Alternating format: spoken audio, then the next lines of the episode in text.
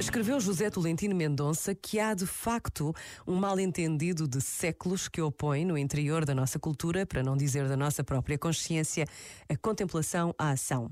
Como se a vida ativa necessariamente nos desertificasse, atirando-nos para longe de nós próprios e de Deus.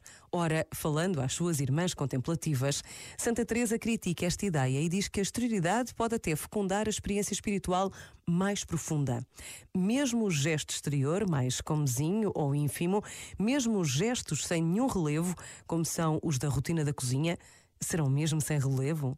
Ainda esses devem ser compreendidos de outra forma, pois o Deus Todo-Poderoso, o grande Senhor do Universo, move-se pela nossa cozinha entre púcaros, vasilhas e panelas. Este momento está disponível em podcast no site e na app.